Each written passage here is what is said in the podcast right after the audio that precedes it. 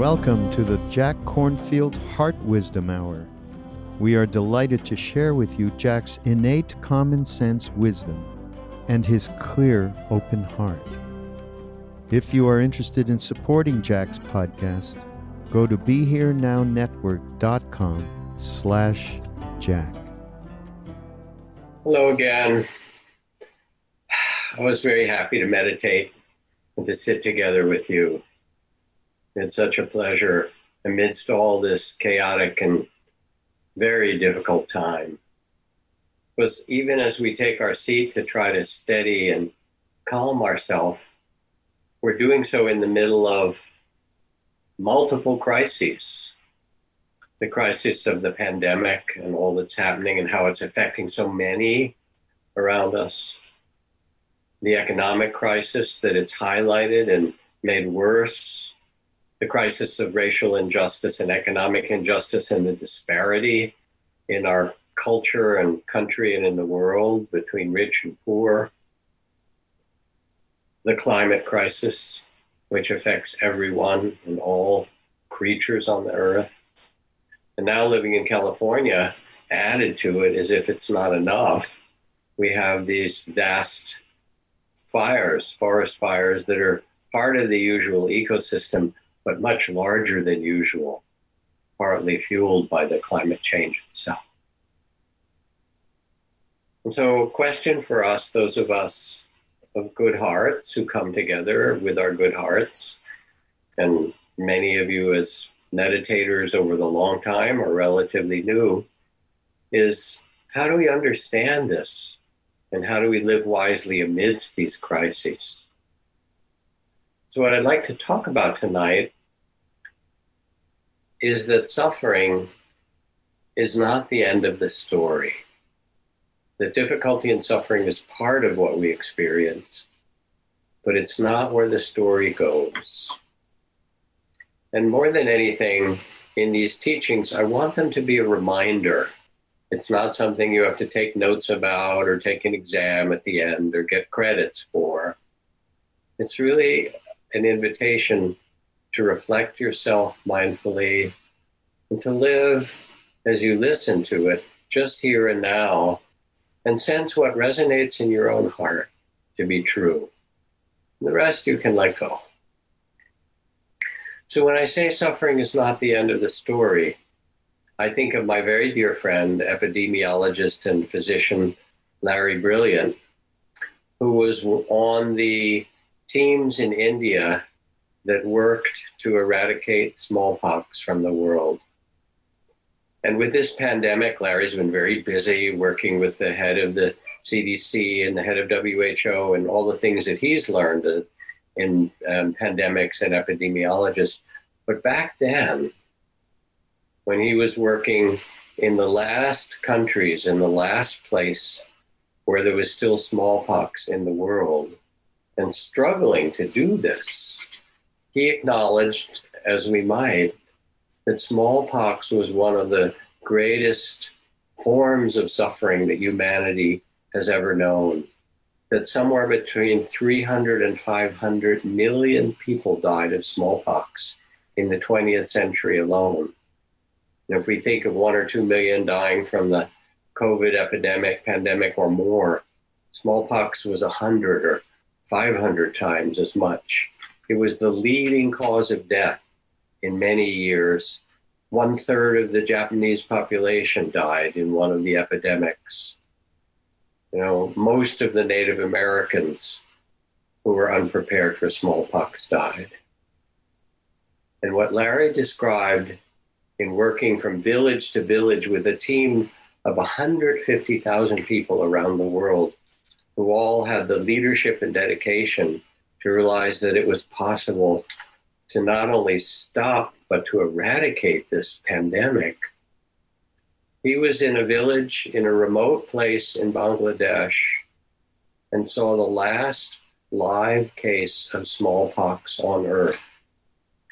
Rahima Banu, a young girl in a Bangladeshi vi- village.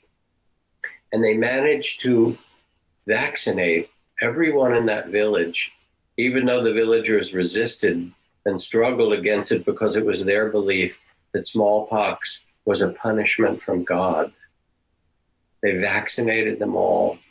And Larry said, I looked in the eyes of this young girl who survived, was surviving her smallpox, and only half of children did. And he realized I had seen the last case of a virus that was one of the worst on earth for five or 10,000 years of humanity. And he wept. So suffering is not the end of the story. We can also be witness to the bravery and the possibilities of life. Larry's been working on the eradication of polio and all kinds of other human possibilities following smallpox.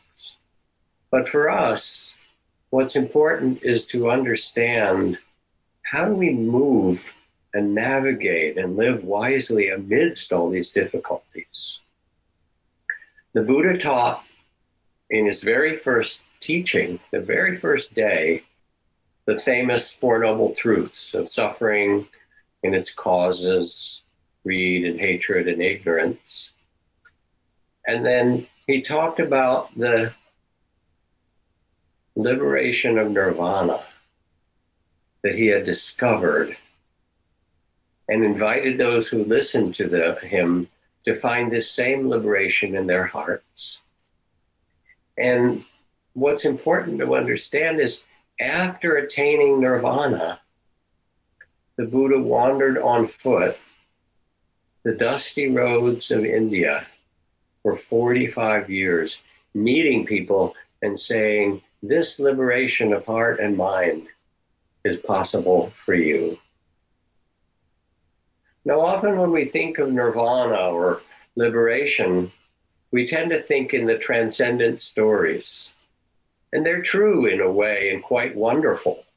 Um, samadhi, jhana states, states of expansion and bliss, dissolving the body into light. These are things that you can do in meditation that I've learned to do in retreats with various teachers I've practiced with, states of expansiveness and bliss and well being.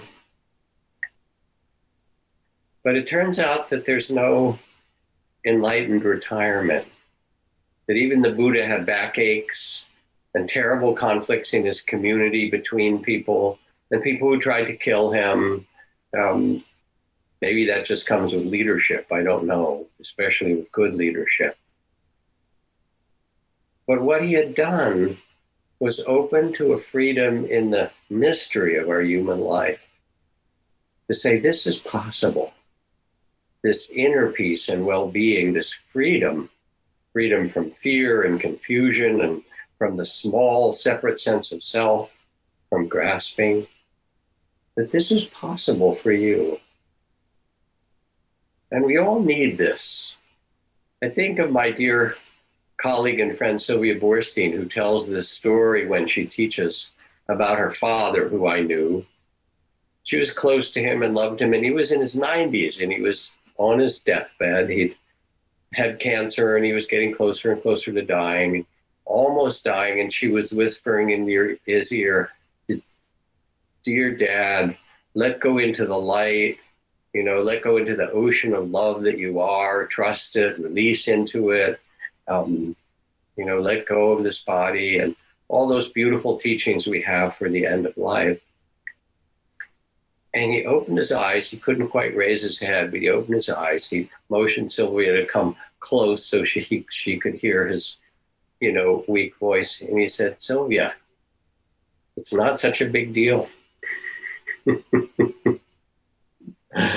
and she carries this with her because yes, there's suffering, and that includes aging and death and illness. These are part of the first noble truth of life, and there are causes for it of greed and hatred and ignorance and the amount of clinging and attachment that we have. But they're not the end of the story. We usually focus on the suffering or get lost in it. We get caught in the reactivity and the greed and fear and we dwell in it and we struggle and what are we going to do about it and we believe it in some deep way What if there were another way?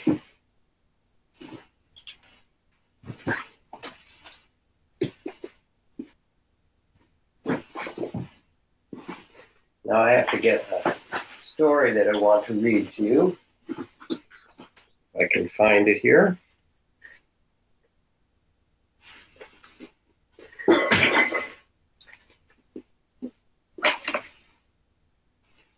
Jerry Flaxted, a physician, describes his initial revulsion to a patient named Frank.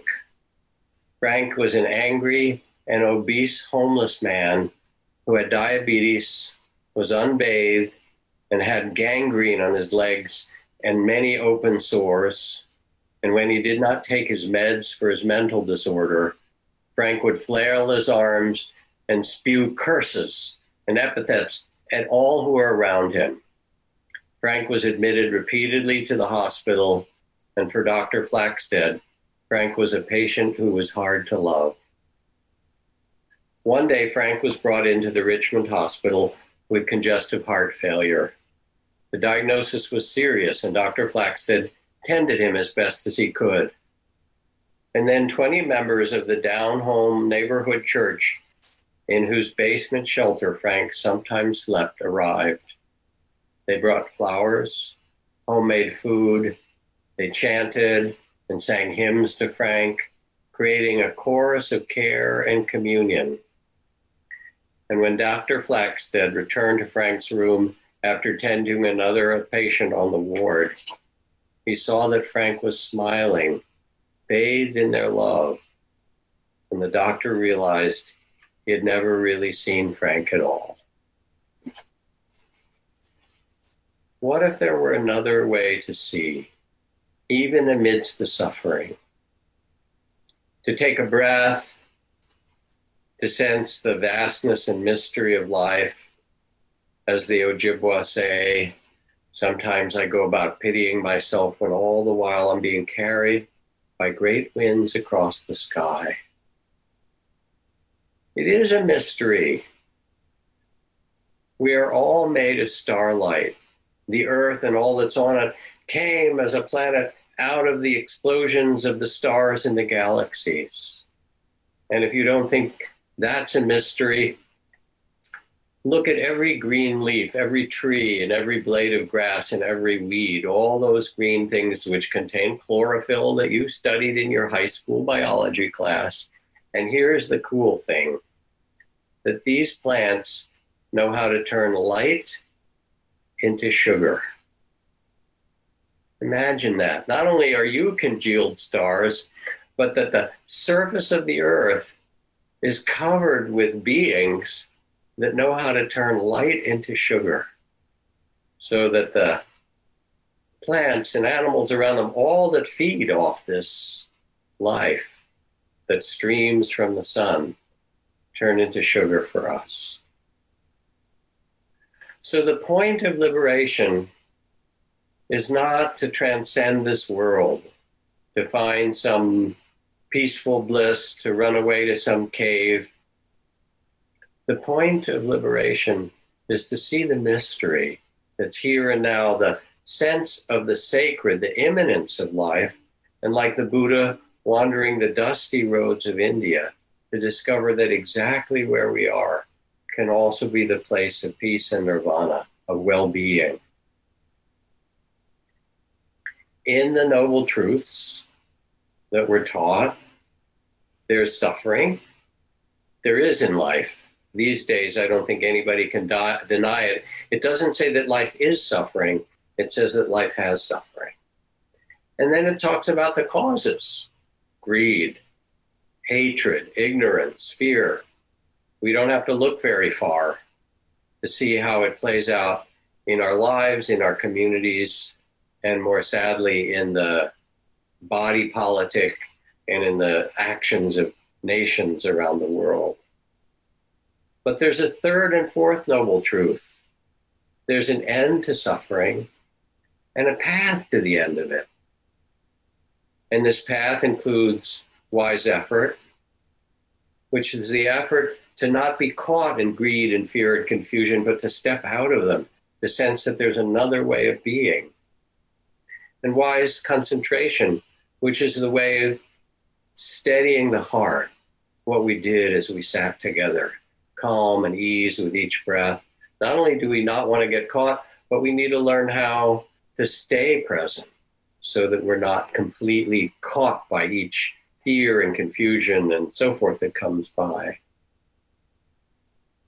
And then wise mindfulness, which basically means mindful, loving awareness that's not identified with each thing that comes and goes. That we become the loving witness, the loving awareness of vastness itself that sees the world arise and pass as it does for us in this human incarnation, with a sense of spaciousness, not taking it so personally, so to speak. Another story from you. This is about Whitney, who was caught in the great troubles of her family. Her mother was scheduled for hip surgery. Her father was already suffering from a middle stage of Alzheimer's that the mother was taking care of. She wanted her parents to continue to live in the home where they'd been for years and where Whitney grew up. But as their disabilities got worse, more and more it was clear that they had to move out. And her brothers wouldn't do it. They told Whitney, and this happened so often to the women in the family, you, you go take care of it. So she took leave from work and spend time with their parents to help them in the hospital and get ready. The home was in a shambles. Her father couldn't really care for himself. They had round the clock care, but they couldn't afford it for more than a short period of time. And everyone was stressed. Whitney took a walk up the hillside she'd known since her childhood. She didn't want to lose this family home she wanted her parents to stay until the end, and she didn't want to lose her parents. And she wept as she walked. But when she reached the top of the hill, she sat quietly, calmed herself, and looked across the vast Midwestern fields stretching to the horizon. The sky was filled with the cumulus clouds, bringing shade to so many small houses clustered at the edge of town and beyond. And facing this unbounded vastness, she suddenly felt less alone. She could sense how everything had its rhythms, arriving and departing, flourishing and struggling, coming into being and fading away. How many people, she wondered, are in the same predicament we are in right now? And as she breathed with more ease, her heart open further. I'm not the only one with aging parents. It's part of the human journey. And as the space within her opened, she felt more trust.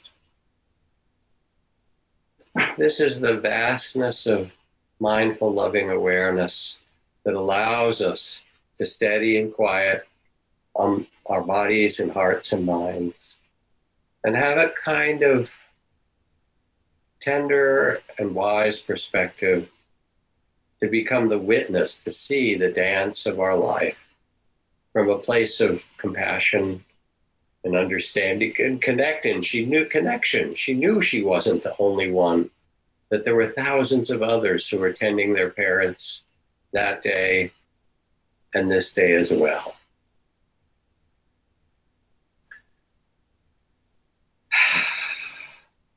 So, how do we live in this? How do we live in our lives? The last teachings of the Buddha, there's a famous text which records the last year of his teachings. And he speaks of a wise society. He says that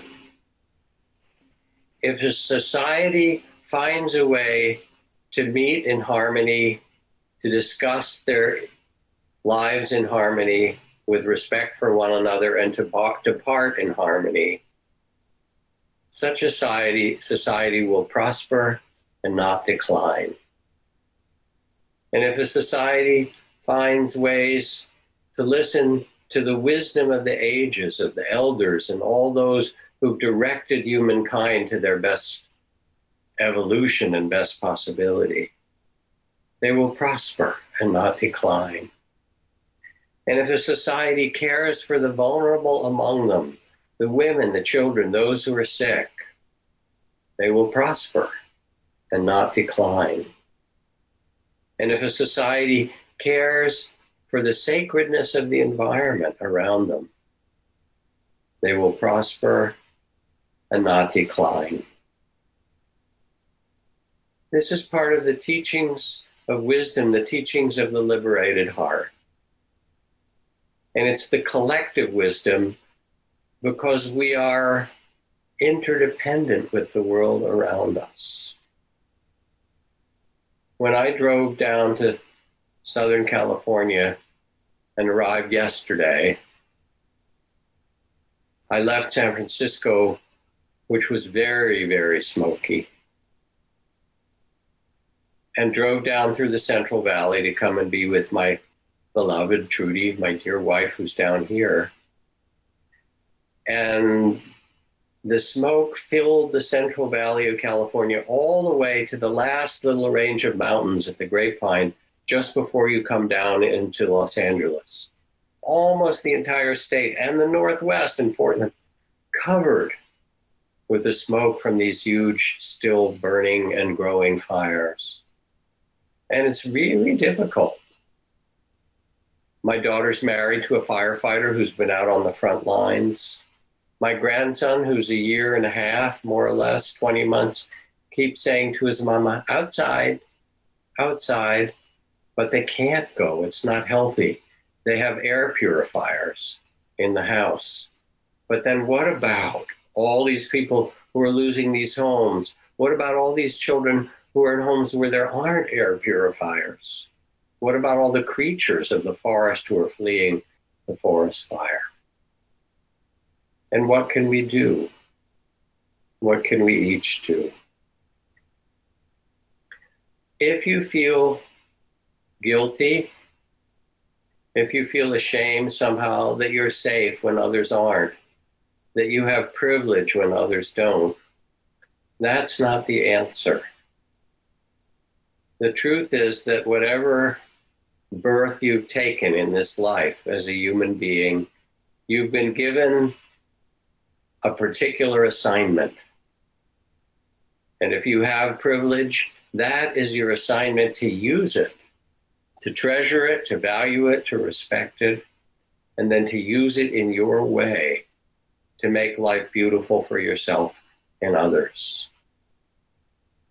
For me, I've been going out daily for the last two and a half months with a big sign that says time for racial and economic justice, Black Lives Matters. And as the cars go by, I stand in the median in a very busy intersection so I don't see other people near me and I have my mask on. Some people honk and cheer, many are quiet. And then once in a while, I have the angry people go by and shout at me and say, asshole, all lives matter, stupid, asshole, get out of here, you know, worse things than that. And then I have the cars that show up as today and say, Are you getting paid to do this? And I said, No, I'm doing it because I care. And they said, That's a lie. They must be paying you. And I just said, Truthfully, this matters to me. And anything else you might believe is just propaganda.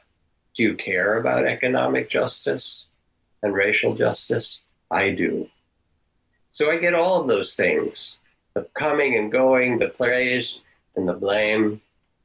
I'm also involved in a project to get all the Dharma teachers that I know, all the meditation teachers, and all the yoga teachers together with a group of yoga teachers called Yogins and Buddhists United to help get out the vote across the country because there are tens of millions of meditation and yoga practitioners.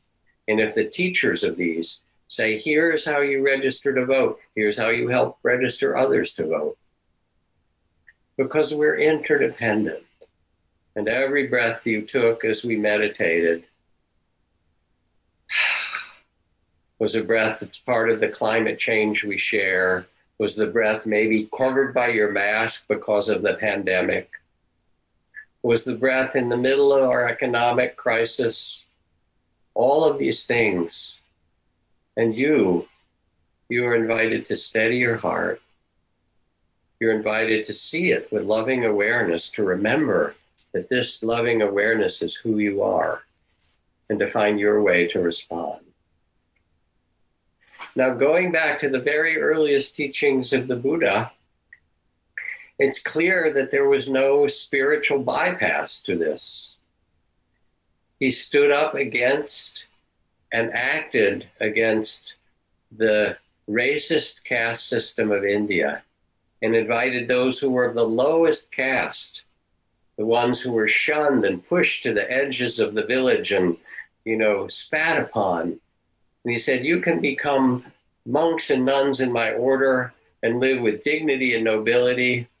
And then when the princes and the princesses of the royal households who came to ordain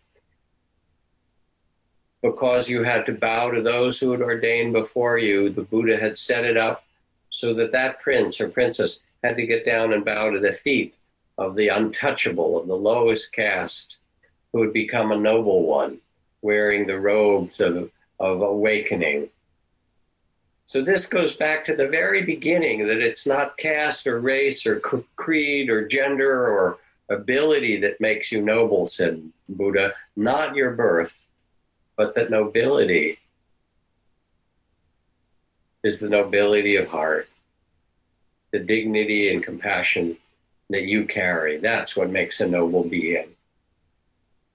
Now, when I was teaching at Naropa Buddhist University in the first years, starting in 1975 with Ram Dass and Chogyam Trungpa and 2,000 students, 1970, 1974, and it was really quite a wonderful Dharma festival.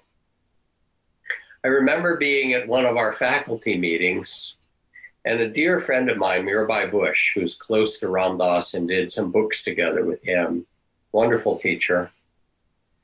She was there, and what got brought up was the fact that women were not being treated as well as men on the faculty. I know you're shocked to hear this they were being paid less, they had less power, they had less influence. Shocking, absolutely shocking. And the answer that was given when it was raised, and remember, this was the 70s, which had its own um, foment and ferment of, of feminism in a beautiful way. Chogyam Trungpa and the followers, the teachers, the faculty who were around him said, In the Dharma, there's no man and no woman. In the Dharma, we are all equal. There's a oneness, and Dharma is beyond gender and beyond all these forms of discrimination. Um, and you're seeing it wrong. And then I remember Mirabai standing up and saying, I just need a little clarification here. If there's no gender in the Dharma, then why is it that the 18 people who run this are all men and the women are all in the back of the bus? What does that mean? And it was a beautiful moment because it was undeniable what was happening, even though they were trying to hide out and make a spiritual bypass about it all. We know better than that now in all kinds of ways.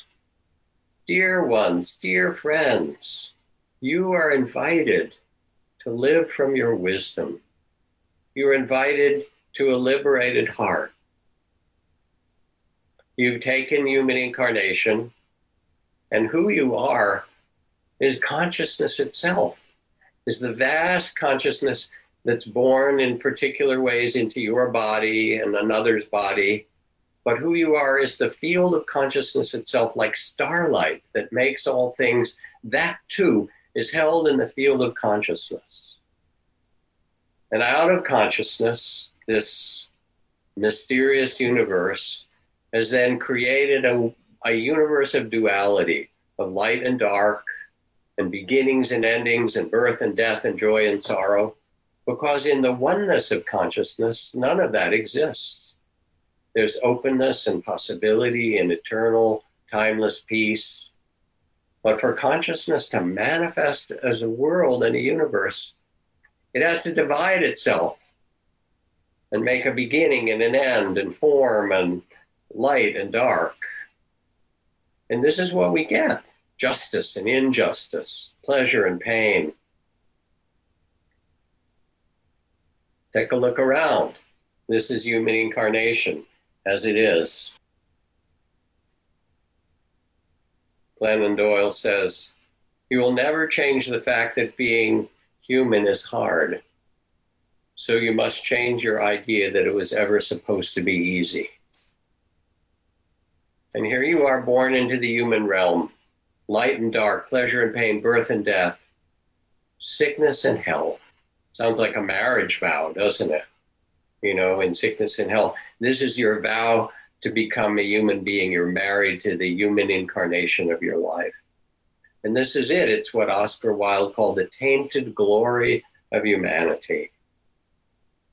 To be liberated, to be wise and peaceful and free is a great power. And the great power is not to be afraid of suffering. Because suffering is only the first noble truth. Zen Master Rinzai says, one who is wise can enter the realm of hungry ghosts and dumb animals without being molested by them, can go into the three deepest hells as if in a fairground, can play about in the world of fire and water, fire without being burned and water without drowning. How is this so? Because the one with a liberated heart finds that there's nothing that they dislike. If you grasp after sacred, something out there, and dislike this very world, you will go on floating and sinking in the ocean of birth and death. Confusion arises with the grasping of the heart. When the heart is stilled and you grasp after nothing and welcome it all, why then need you fear anything? Do not tire yourself grasping after anything at all. And quite naturally, of itself, you will live in the way. I remember when I first went to the monastery of Ajahn Chah, my teacher, to live in the forest as a forest monk. And I entered with my robe and my bowl. I'd been ordained in the village temple where I lived in the Peace Corps, so my friends could be part of that ordination. And I entered, and Ajahn Chah looked at me and he said, Welcome. You're welcome to this as a place of peace and a place of practice. And I said, Thank you. And then he looked me in the eye and he said, I hope you're not afraid of suffering. And I was sort of taken aback by that as his first statement. And I said, Why do you say that? And he smiled and he said, There are two kinds of suffering. He said, The suffering that you run away from, that follows you everywhere. And the suffering that you're willing to turn and face, and only there can you find the liberation of the heart. So when you sit and meditate, you find both the suffering, that part of the story, and the liberation from that suffering, the other part of the story. You sit with your body, and in this frail and strong and magnificent and difficult and hard to attain, as they say, human body in human form, you will feel everything pleasure and pain and tension and illness and well being and strength. And you feel it as part of the body of the earth itself.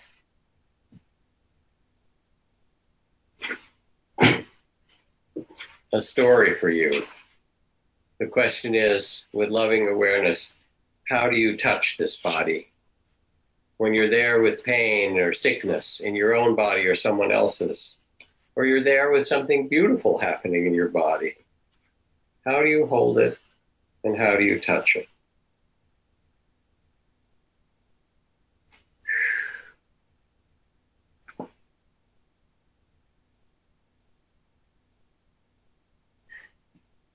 Frank Ostaseski, dear friend who helped to start the Zen Center Hospice, tells the story of a resident who was there in a great deal of pain, advanced cancer throughout his body, and Frank thought learning meditation might help him. But the stomach cancer that he had was so painful, Frank said, Why don't you turn your kind attention to it and see if you can hold it in compassion? He tried to open to the sensations.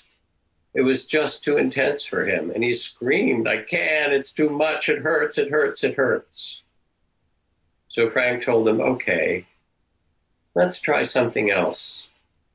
And put his own hand gently on the man's stomach and said, How's that? And the man said, Oh, oh, it hurts too much, it hurts. And Frank said, Let's try this. And he put his hands near the man's feet. And the man said, Oh, that's a little better. And then Frank sat up and moved up and put his hands a couple of feet above the man's body. And the man said, Oh, that's lovely, actually. As Frank goes on, this was no magic, no special body work, no esoteric practice, just opening to more and more space. And after a few minutes, with a more relaxed face, the fellow said softly, Oh, rest in love. Rest in love. And after that, whenever he'd get in trouble with his pain, he'd push his morphine pump, which sometimes we might wish we had, and then just repeat to himself rest in love, rest in love. This is the liberation of the body, how to be with this amazing human body with loving awareness. And it's the same for liberation of the heart. You know, the heart bears witness to and carries the 10,000 joys and the 10,000 sorrows. And when you sit and get quiet, you feel your grief and all the things you've lost in the pandemic and the connections that you want to have and the economic problems and the worry and the care for others. And the heart's carrying all of this and your longing and your hope and your love. And what you want to do as you sit quietly is to say to your heart, thank you. Thank you for carrying so much and hold it all with compassion. My dear colleague and friend Yvonne Rand, a great Zen teacher from San Francisco Zen Center, died this last week. And there was sent around a beautiful picture of her close to death with clear eyes and a beautiful face, getting ready for the end of her life. And underneath it, some of her last words she said, No form. You can hear her whispering it to her daughter. No form. And Zen, of course, is full of all kinds of forms sit and bow and ring the bell. Said, No form, only a bow of thanks. What last words to say? Only a bow of thanks. To bear witness with the heart to this mysterious painful, glorious, beautiful, loving, joyful incarnation. And then there's your mind, the body, not your mind, the mind, maybe, the heart, all held in loving awareness, only love. And then the mind, filled with stories, with plans and fears and memories and judgments and hopes and creativity and imagining. And boy, we believe those stories. But some of them are like assassins. You know that. Some of them are enlightening stories, and some are darkening stories. There's every story. The mind has no pride. But depending what we listen to and follow, everything follows from that. Mind is the forerunner, says the Buddha, to our joy and our sorrow. And I think of the story that Sylvia Boorstein told me. She was teaching in New York and offering these same teachings of loving kindness and so forth. And a person came up to her and said, I have to tell you a story, Sylvia. I was mugged. I went out on a walk at late night somewhere around the east side. And this guy came up to me, and his hair was disheveled, and his face was like crazy, and he was carrying a gun. It was some some guy, who knows what? He was probably high on some drug. It was this white guy who looked like he was half homeless and half let out of a mental hospital. And he held up the gun and he said, Give me, give me everything. And I said, Here's what I have. And I handed him my wallet. And he said, Give me more, give me your watch. And I took out my watch and I gave it to him. And he brandished the gun in a crazy way and he said, I'm going to kill you. And I looked at him and I said, You don't have to kill me. You don't have to shoot me. You got so much. You've got a wallet. There's $700 in there. There's credit cards. You got my watch. It's a beautiful Omega, wonderful watch. You got so much. You did really good. You don't have to shoot. And it stopped the man in his tracks. And he looks, I don't have to shoot. And the fellow went on further who was being mugged. He said, No, you did good. You have to tell your friends how good you did. Just take this. You did good. And the man muttered, I did good. I did good. Put the gun down and turned around and walked away. Now that's a hell of a story, huh? I'm not sure I could do that. But there's something magnificent in it because we have all these stories that go in our mind about how it should be and who we are and who someone else is. And when we step out of those stories and can see whoever is in front of us, to see the secret beauty of that person too, to be able, as this fellow did, to say, You did good in the midst of it all. An extraordinary thing. And yet we can do this. The mind has a hundred channels it has a fear channel and a hope channel and a economic channel. You know, it's got the Wall Street Journal in there. Even if you're not a money person, it does worry about money. You know, and it has a relationship channel and it has this and that kind of channel. And with it, it has all kinds of emotions that tag onto it. Thich Nhat Hanh talks about it as being like a field of seeds, and there are seeds of anger and fear and confusion and seeds of love and understanding. Which seeds will you water? Which will you believe? The fear, the confusion, the anger. There's another possibility. The suffering is not the end of the story. So Trudy tells a story. She's writing this, writing a book of stories of that she's learned so many things in her life. And a short story she tells us about her mom. Her mom had moved to LA and was in her mid 80s, maybe 85. Trudy was helping to take care of her mother and her daughter when her daughter was about to give birth to these first grandchildren. She went to see her mom one day, and her mom said, I walked a block and a half to go to the bank and I walked in the bank. It's kind of like the story I just told you. And the bank was being robbed. And there were two bank robbers in there with guns, and everybody was on the floor. And I walked right in, and the guy looked at me and he said, Lady, get down on the floor. And I looked back at him and I said, You've got to be kidding. And I turned around and walked out of the bank. And Trudy said, Mom, you know, you could have gotten shot. What made you do that? And she looked at her daughter and she said, Honey, if I got down on that floor, I don't know if I'd ever be able to get back up again. And there's something so beautiful, both practical and wise, but we can choose. Just like Ajahn Chah, when we were out with our alms round, crossing those little dikes in the rice paddies, and he said to one of the monks, or the group of monks with him, See that big boulder over there? Is that heavy, monks? And of course, the wise monk said, Yes, it is, Master. And he smiled and he said, Not if you don't pick it up.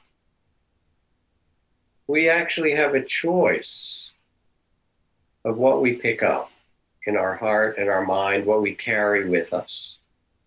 And the truth is that even in the course of this hour or so that we've spent together, there have been five billion acts of kindness of someone putting a cool, wet cloth on the forehead of a person that's hot, of parents cooking their favorite meal for a child, of someone getting a drink for someone thirst who's thirsty, of respectfully opening a door for someone or stepping out of the way. And even stronger, you know, when the mothers came out, as they did in Portland, as they did in Argentina against the military who'd taken over and disappeared so many people. There's a kind of power in the human heart. My friend David Bornstein and his colleague Tina Rosenberg have a column in the New York Times called Fixes that's now grown to 200 other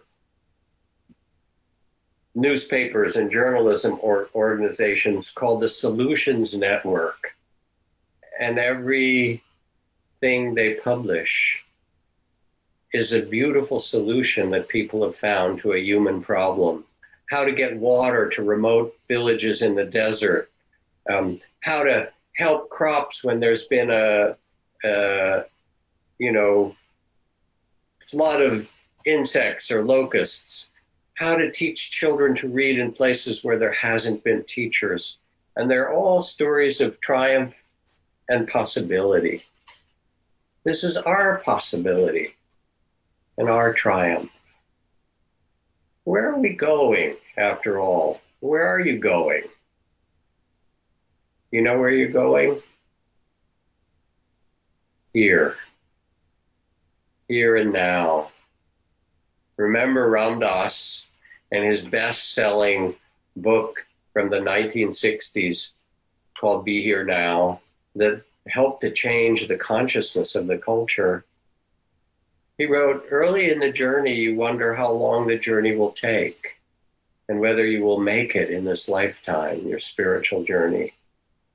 And later you'll see that where you're going is here, and you will arrive now and know that this is the place of liberation, the place of awakening.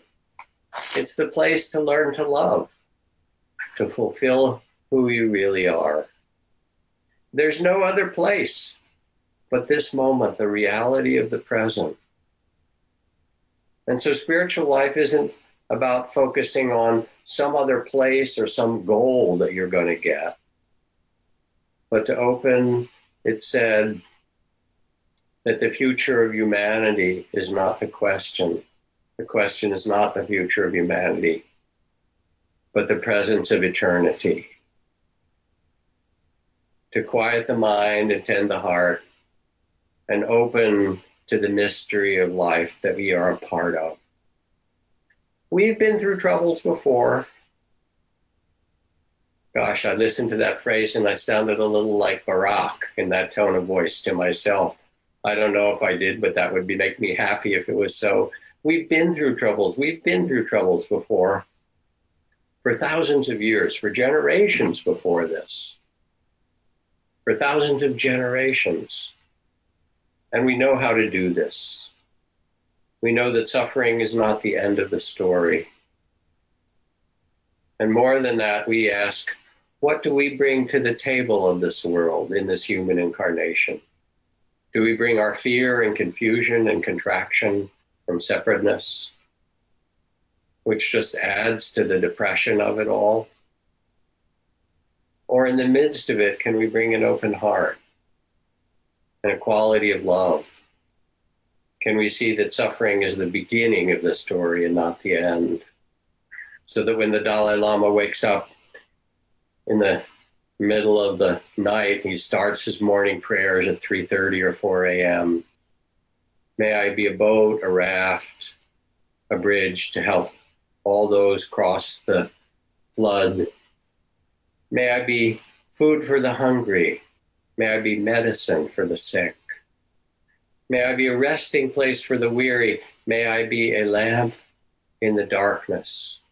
For as long as earth and sky and galaxies exist, as a bodhisattva, may I be this for all beings until we all awaken together.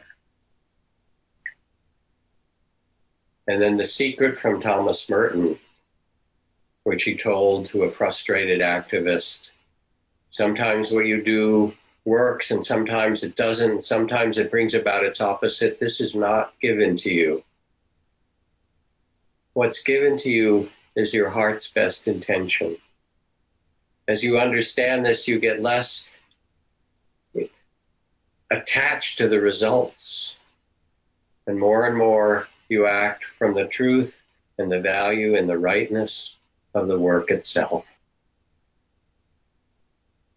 So you plant seeds or you plant the trees that brought a Nobel Prize, 51 million trees that got planted in East Africa, starting one tree at a time.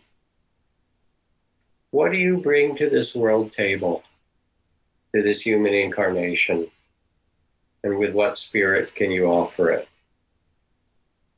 So you sit, you quiet the mind, you tend the body and the heart in the midst of this human life, and you become, as Mary Oliver said, a bride married to amazement,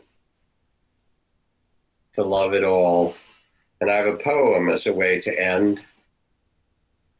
This is a poem from a recent poem from the poetry journal Rattle, which is quite wonderful, um, entitled The Fact That There's a Snake Tunneling Through the Grass Doesn't Make the Parting of the Blades Any Less Beautiful. Many things are strange. For example, people yawn. When other people yawn, it's contagious but usually blush or look away when other people cry. All the heavy metal potheads from high school became bankers or lawyers, or in some cases, well heeled preachers. Meanwhile, David Lee Roth, formerly of Van Halen, could show up at your door to set up your dish TV, and you wouldn't even recognize him. Now, would you? Me, I've seen barbed wire rusting in brittle morning light, I felt a horse's nose wet under my hand and heard it snort like wind flapping a flag.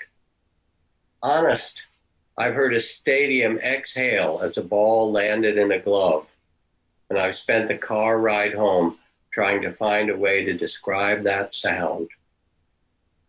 I felt the sorrow in the heart of beauty and beauty inside sorrow.